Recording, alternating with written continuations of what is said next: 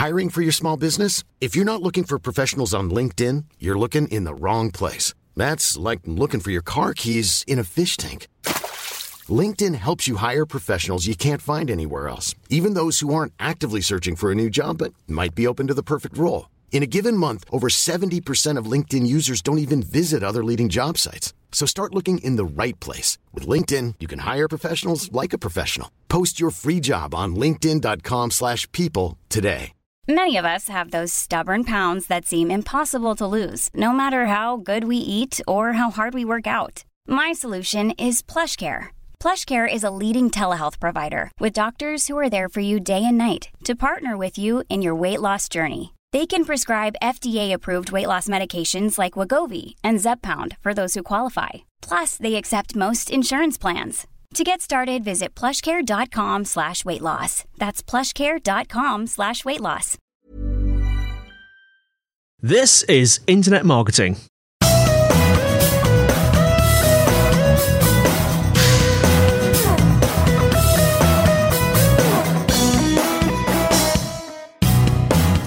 Brought to you by Site Visibility at sitevisibility.com.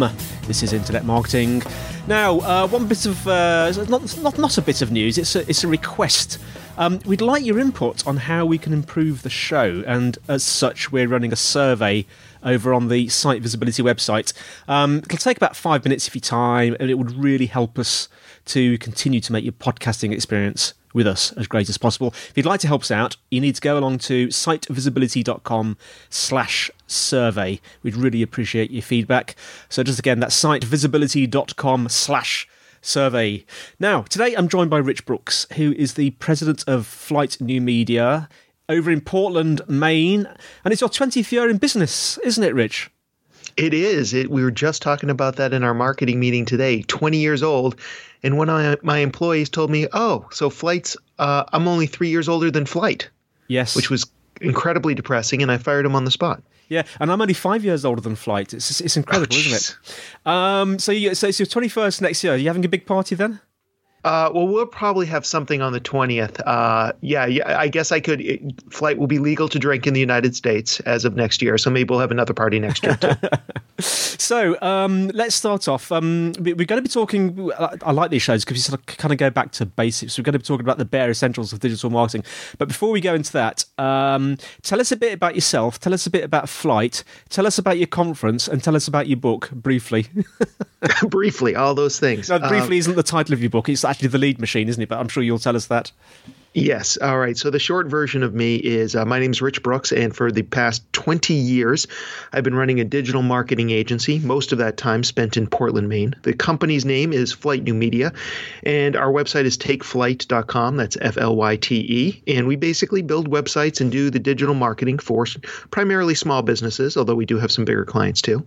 Uh, about five years ago, I started something called the Agents of Change Digital Marketing Conference, mm. and that is an annual conference conference that takes place here in Portland, Maine, but we do a live stream and on demand video of every single session.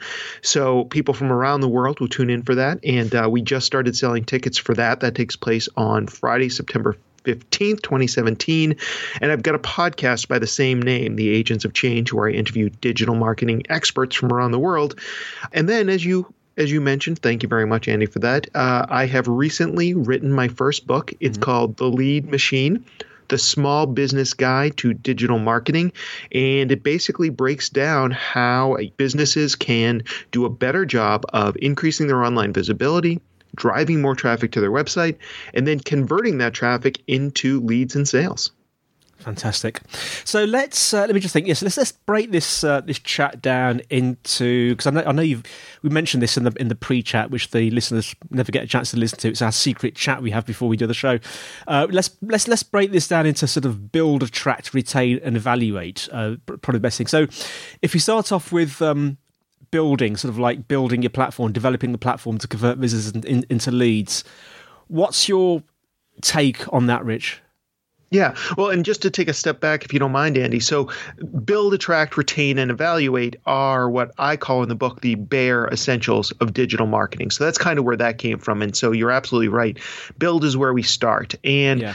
The purpose of the build is just that you need to have a platform on the web that you own, which is why you can't get away with, you know, a blog somewhere or Tumblr account or a Facebook page. You really need to have that website.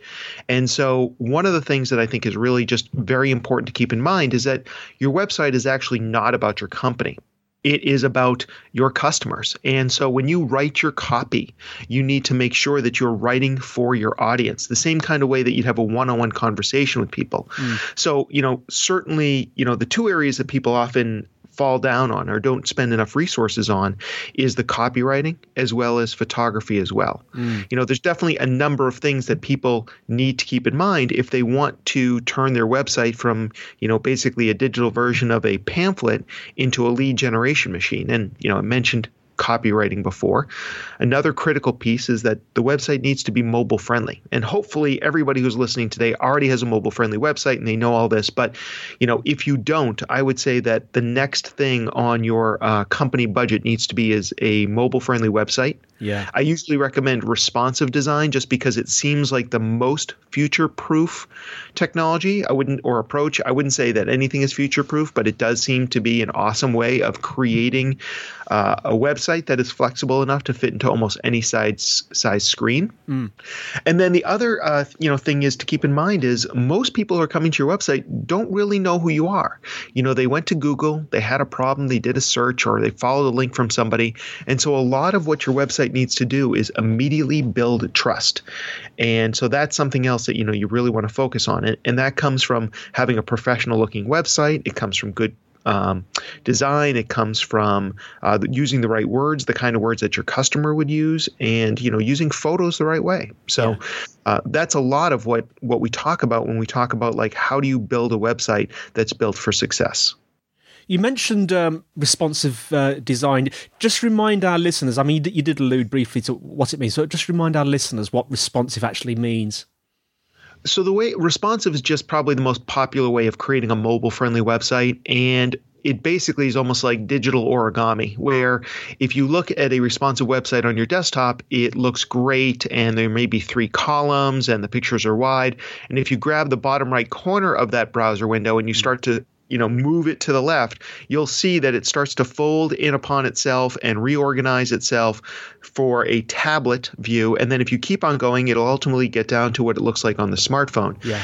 And that's basically because you know something to keep in mind is even though we talk about you know desktop tablet and smartphone keep in mind that there are so many different sizes for tablets and so many different sizes for smartphones. And even now they talk about phablets an awful awful name as far as i'm concerned. Phablets phablets uh, for those devices that are somewhere between a tablet and a phone. Right. So it's not just about optimizing it for three different sizes. It's about using a technique, in this case, responsive web design, that optimizes regardless of the number of pixels across the screen. Now, often, I don't, I don't, I don't know about you, Richard, but when I talk to people and they kind of come to me and they say, oh, oh yeah, I think I need a website. Uh, I don't really know where to start though. I mean, do you think? I'm just wondering about keeping it simple. Do you think? Do you think even if you can put something really simple up, it's better than nothing? Well, certainly anything is better than nothing. Um, and simple is very important as well because you know we do get so overwhelmed when we go spending time on the web and you know the mistake that a lot of site owners make is that they just try and throw everything at their website and especially everything on the homepage mm. and the more distractions and the more choices you're asking people to make the less likely they are to make any sort of buying decision uh, there was a, some great research years ago which is often referred to as the jam study mm. and the short version of it is in one of those high-end groceries they had one of those you know food tasting areas, and they laid out six flavors of jam, and people came over to the display and they tried some, and then you're allowed to pick some up and go you know to the counter and pay for it. Yeah. And then a few hours later, they did the same thing, but they had 24 flavors of jam. They much bigger display. Many more people came over, but at the end of the day, it turned out less people actually bought jam. Yes. And it's just because you know it's it's that. Uh, it's that thing that there's so many choices you're afraid you're going to choose wrong and it's jam. So there are no wrong choices, but people still freaked out about having so many choices. And yeah. so they didn't buy anything. And so that same rule holds holds true for your website. If you have 27 uh, link items running up the left hand side of the page or on top, that's just too many. You know, and if you've got links all over the place, and if you've got all these different offers all over the place on your homepage, mm. people aren't going to make a decision except to hit the back button and go look for a simpler website. Yeah.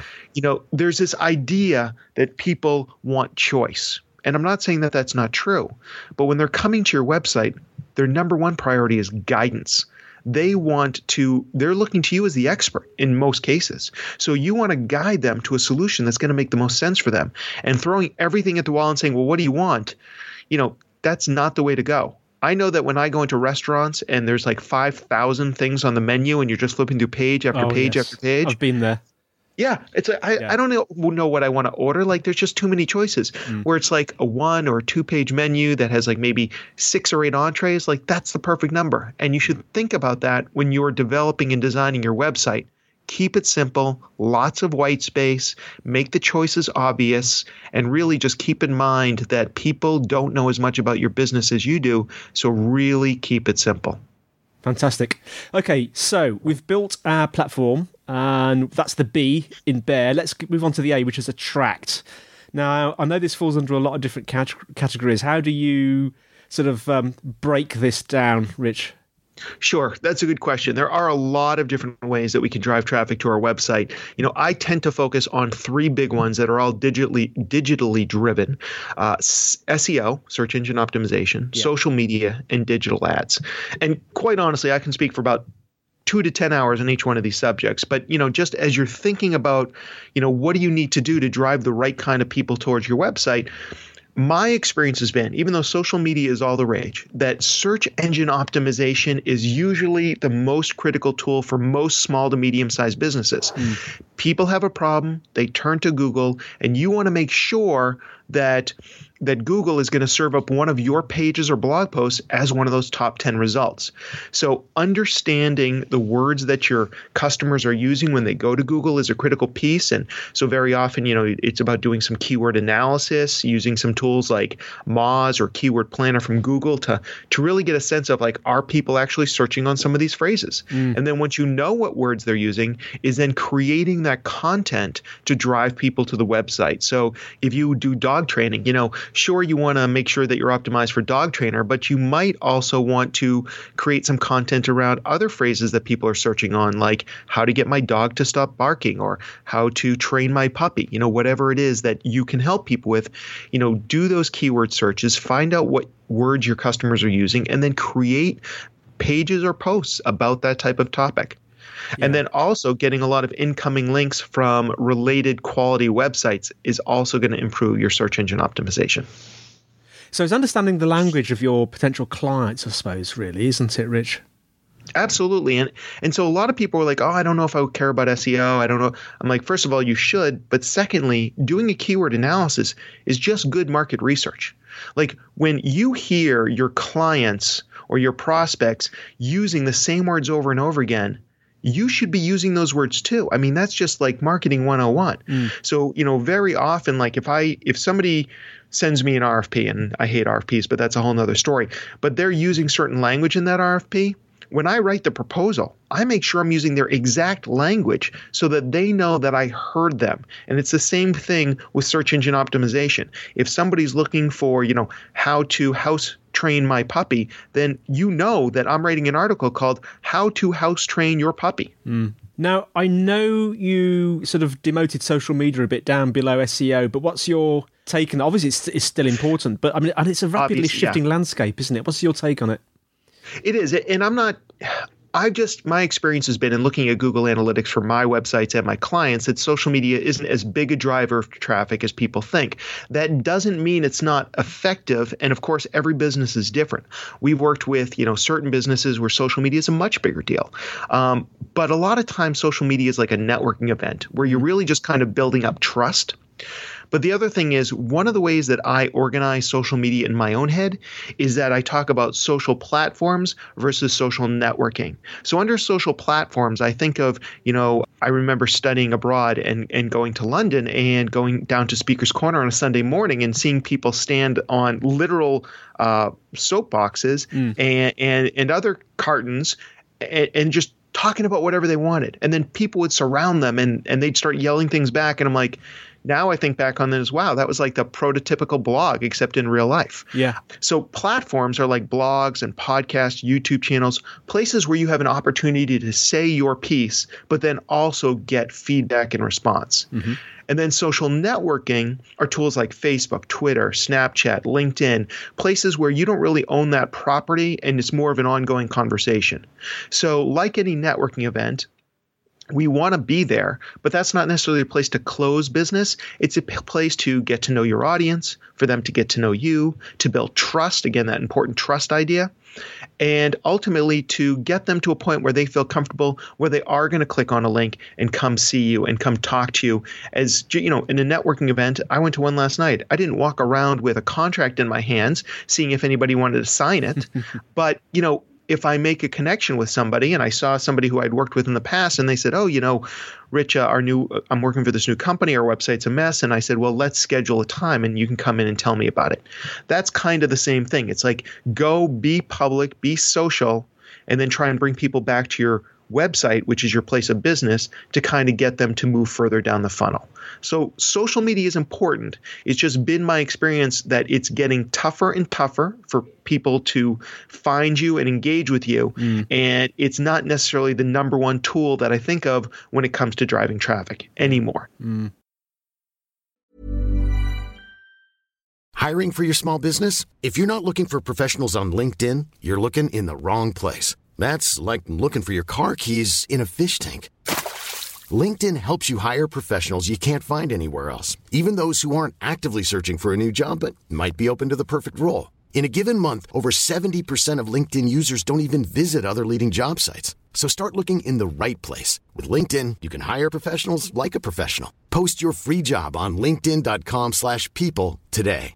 Many of us have those stubborn pounds that seem impossible to lose, no matter how good we eat or how hard we work out. My solution is PlushCare PlushCare is a leading telehealth provider with doctors who are there for you day and night to partner with you in your weight loss journey. They can prescribe FDA-approved weight loss medications like Wegovy and Zepbound for those who qualify. Plus, they accept most insurance plans. To get started, visit plushcare.com slash weight loss. That's plushcare.com slash weight loss. Hey, it's Ryan Reynolds, and I'm here with Keith, co-star of my upcoming film, If, only in theaters May 17th. Do you want to tell people the big news?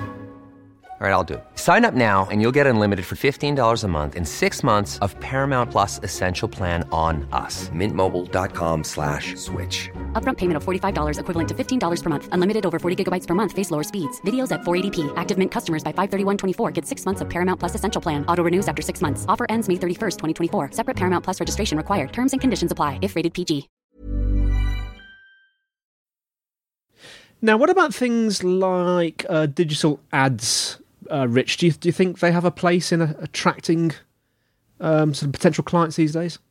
Absolutely. In fact, that's where we're you know we're putting a big, much bigger emphasis at Flyte than we ever did before in digital ads. I used to say, why would you pay for a lead when you can get one for free?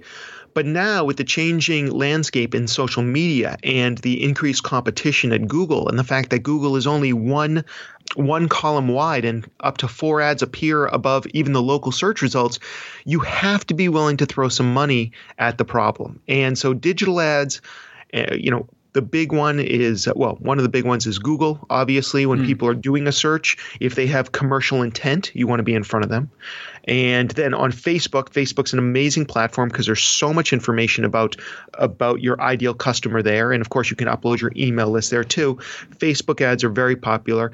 And recently, we've been doing side by side tests on Facebook ads versus Twitter ads, and we're actually getting better uh, cost per click on our Twitter ads. Now, really? we haven't done enough research on this, hmm. but it's certainly worth playing around with. I mean, we definitely were getting uh, cheaper leads through Twitter. I have not studied enough and across a wide enough, you know, um, series of ad campaigns to see if it always wins. But right now, Twitter ads are so inexpensive and they really are targeted better than people think they are that they're definitely worth checking out. And then, of course, depending on your audience, you know, we do a lot of work with like wedding planners and uh, professional organizers. Mm. So for them, Pinterest is a huge platform. So using promoted pins is another excellent place to put some digital ads. So I think when it comes to those, you know, how do I drive traffic to my website? It's SEO, it's social media, and it absolutely is digital ads is interesting. We don't talk about Pinterest very much on this show. Actually, we should talk about it, about it more. But it's because it, I, I, don't know, it's it's images effectively, isn't it? So I'm just trying to work out. I suppose is is it sort of promoting images that are sort of to do with your product and then pointing them back to the website? I guess that's how you would use it. So I am not a Pinterest expert. right. And and so it's actually something that somebody else in my company handles. I mean, I have a yeah. general knowledge of it. So yes, you can certainly post pictures of your own stuff that would link back to your website. Mm. And also you could use it like a social media platform where, you know, if you want to get known in a certain industry, you know, pinning other people's stuff, leaving comments, all the kind of things that you would do anywhere else. You can do influence influencer marketing there. Mm. It's just like another social media platform. It's just not one that I've really invested a lot of time in, and so that's why I kind of have somebody else on my team running some of that stuff for me. But certainly, you know, like on your website, you should make sure that uh, you have images that are Pinterest friendly. Mm. So on my Agents of Change podcast website, we do up a couple of different banners for everybody who comes on the show with you know their photo and some of our branding and like a, a quick quote from them yeah and we do a tall version of that image so that when people do hit that image mm. they're sharing it on pinterest and tall images with captions you know tend to do tend to get a lot of visibility on Pinterest just because of the size and shape.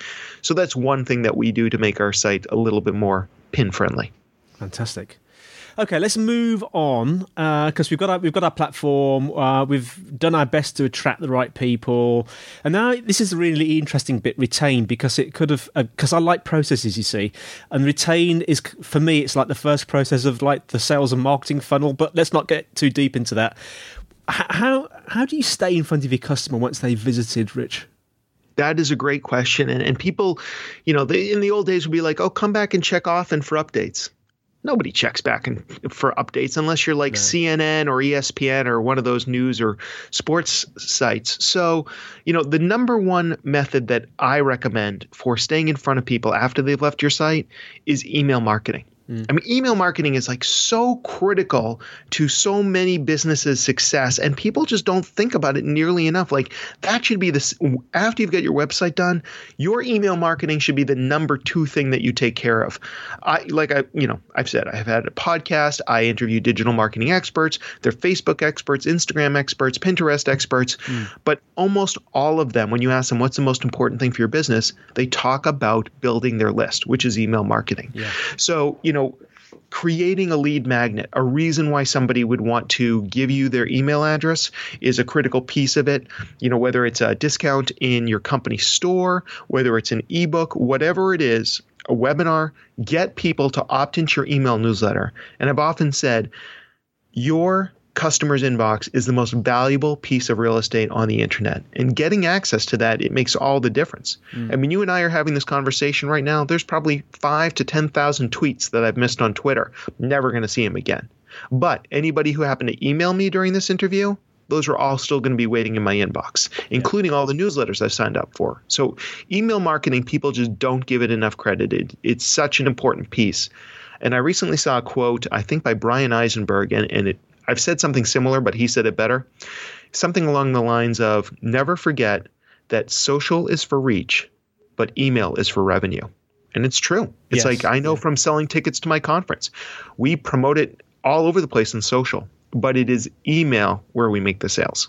I can't remember where I heard it now, but I heard someone say it was someone that knew what they were talking about, saying that if my office burnt down, the first thing I would rescue is my email marketing list. Of course, that's not true because we tend to store things on the cloud these days. But right. yeah, the, the, essence of it was, was philosophically, philosophically right was correct. Yeah. yeah. Now, what do you think? Because I I get the impression. I don't know. I don't know. The last, oh, what, maybe two years, maybe two and a half years.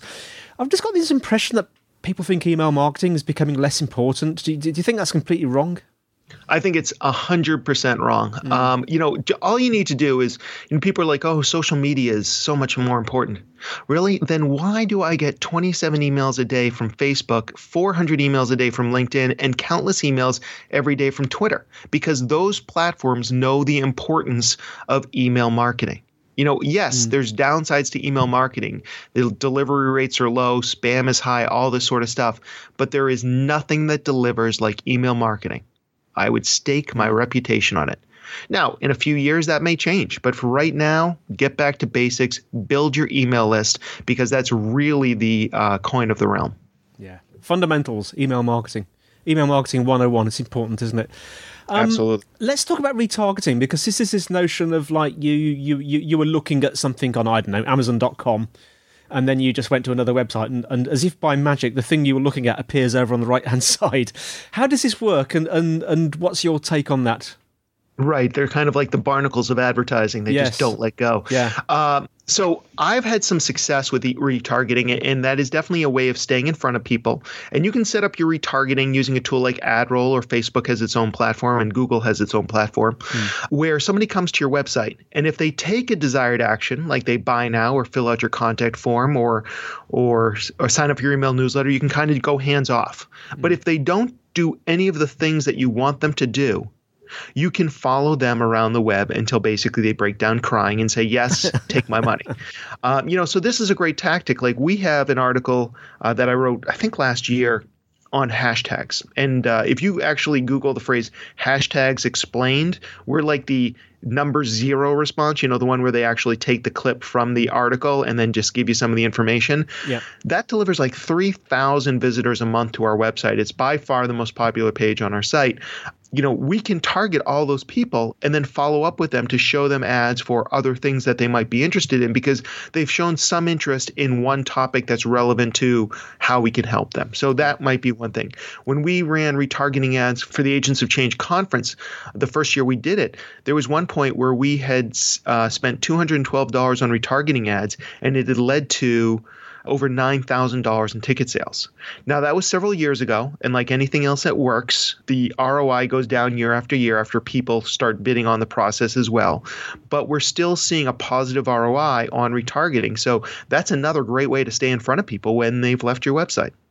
Now we must talk about social media. We've already mentioned it. We've, we've, we haven't exactly dissed it, but we've we've said uh, it's how, how sort of um, it's not at the top of the list really. But social media, in terms of retention, getting people to like you, how important is that? It, it's something that we do out of habit, but it's not something that I put a lot of stock in. I really focus more on email marketing and retargeting. Um, but yeah, there's certainly opportunities uh, to get somebody to uh, like, follow, get LinkedIn with you, whatever it is. And that is permission to continue to market or communicate with them. So mm. it's probably the least likely to get done. It does still take them, require them to take some sort of action. But again, the way that, um, Facebook's algorithm works right now and the fact that there's so many people who are on Twitter, I just don't think it has the same strength as something like email marketing or retargeting, but you know, it's certainly a good last ditch attempt. You might as well have some of those, you know, follow us on Facebook links on your website. I just might recommend one of the things we do is we have them open up in a little pop-up window. Yeah. And so people can follow, friend, whatever us fan us, and then um, they'd still be at our website when they finish that. So we don't even like pop open a new tab. Mm. We literally have it take place right on the website, and that way, at least, I'm not losing them. Okay, right. So we've done build, attract, retain. Let's do the E of BARE. Evaluate. Now we've talked about on this show uh, quite recently. We've had a few episodes about Google Analytics, but just give us your sort of uh, overview of GA and perhaps tell us about a few other sort of evaluation platforms or tools, probably a better word, out there on the net. Yeah, so um, we're a big fan of Google Analytics, and we set that up with every website we do. And usually, about a month after we've launched the website, I will sit down with a client and just give them a tour of Google Analytics, because unfortunately, they're a lot like uh, jogging sneakers on February 1st, in the fact that they're just tucked away in a closet and never used. And yeah. just like you know, jogging sneakers, it's like you don't actually lose weight by having the sneakers. You actually have to use them. And it's mm. the hmm. same thing with Google Analytics. It's so important for us to figure out what's working and what's not working. Otherwise, we're just, you know, throwing spaghetti at the wall. So what we really want to do is go into Google Analytics. I usually recommend to my clients to spend at least 15 minutes in there a week uh, just to take a look. You start to get some sense of what's working and what's not working.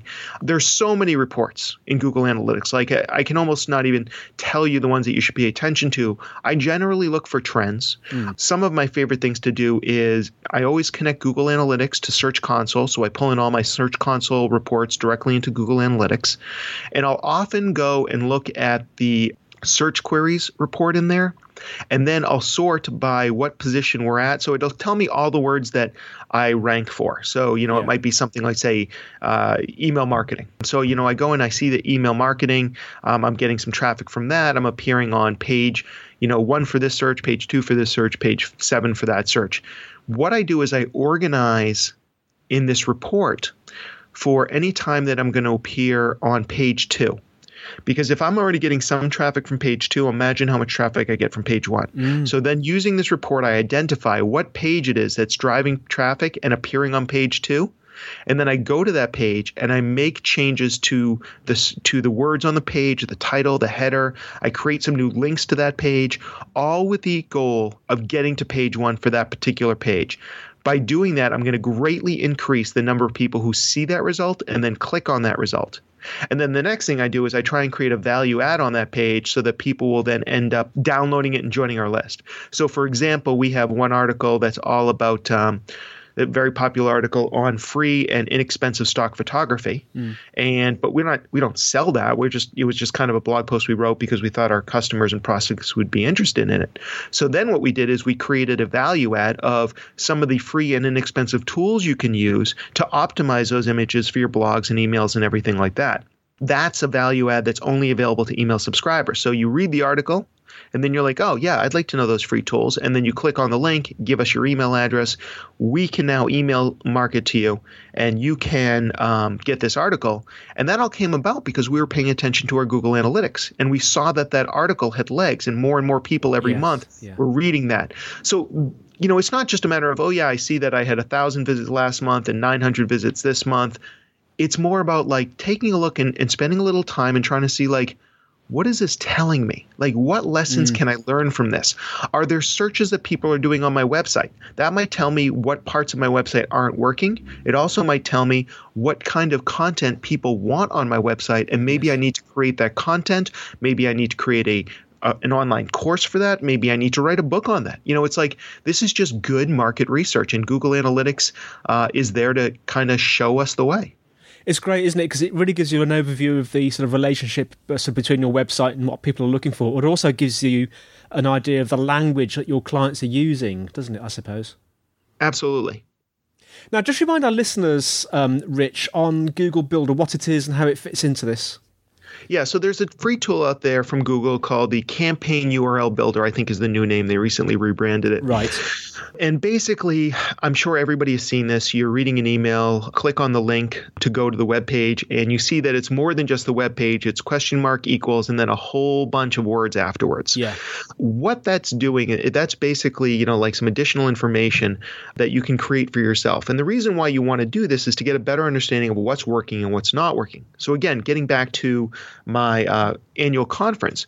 We promote that through the Flyte New Media brand. We promote that through the Agents of Change brand. We mm. promote that through the The Rich Brooks brand. And uh, on top of that, we do that through email newsletters. We do that through Facebook and Twitter and, and Instagram and LinkedIn and a whole bunch of other stuff. I want to know what actually sold tickets? Was it email or was it a banner ad? Was it 20% offer, you know, off offer? Was it uh, you mentioning that Jay Baer is our keynote? Like, what exactly was it that drove people to make that buying decision? Mm-hmm. And so I go to Campaign URL Builder and I put the web page in that I want. Like in this case, it would probably be the register page. Put in that URL, and then, uh, you know, if I'm sending out an email from constant contact for under the agent's change, I'll put in like CCAOC, which is our internal code for constant contacts AOC account, vice versa. Mm-hmm. Um, I put in the medium, which would be email in this case, and then I put in the campaign name, which might be Early Bird or Sizzle Reel or Jay Baer or whatever it is. That creates that longer URL. I then promote that URL on the constant contact email that goes out. Yeah.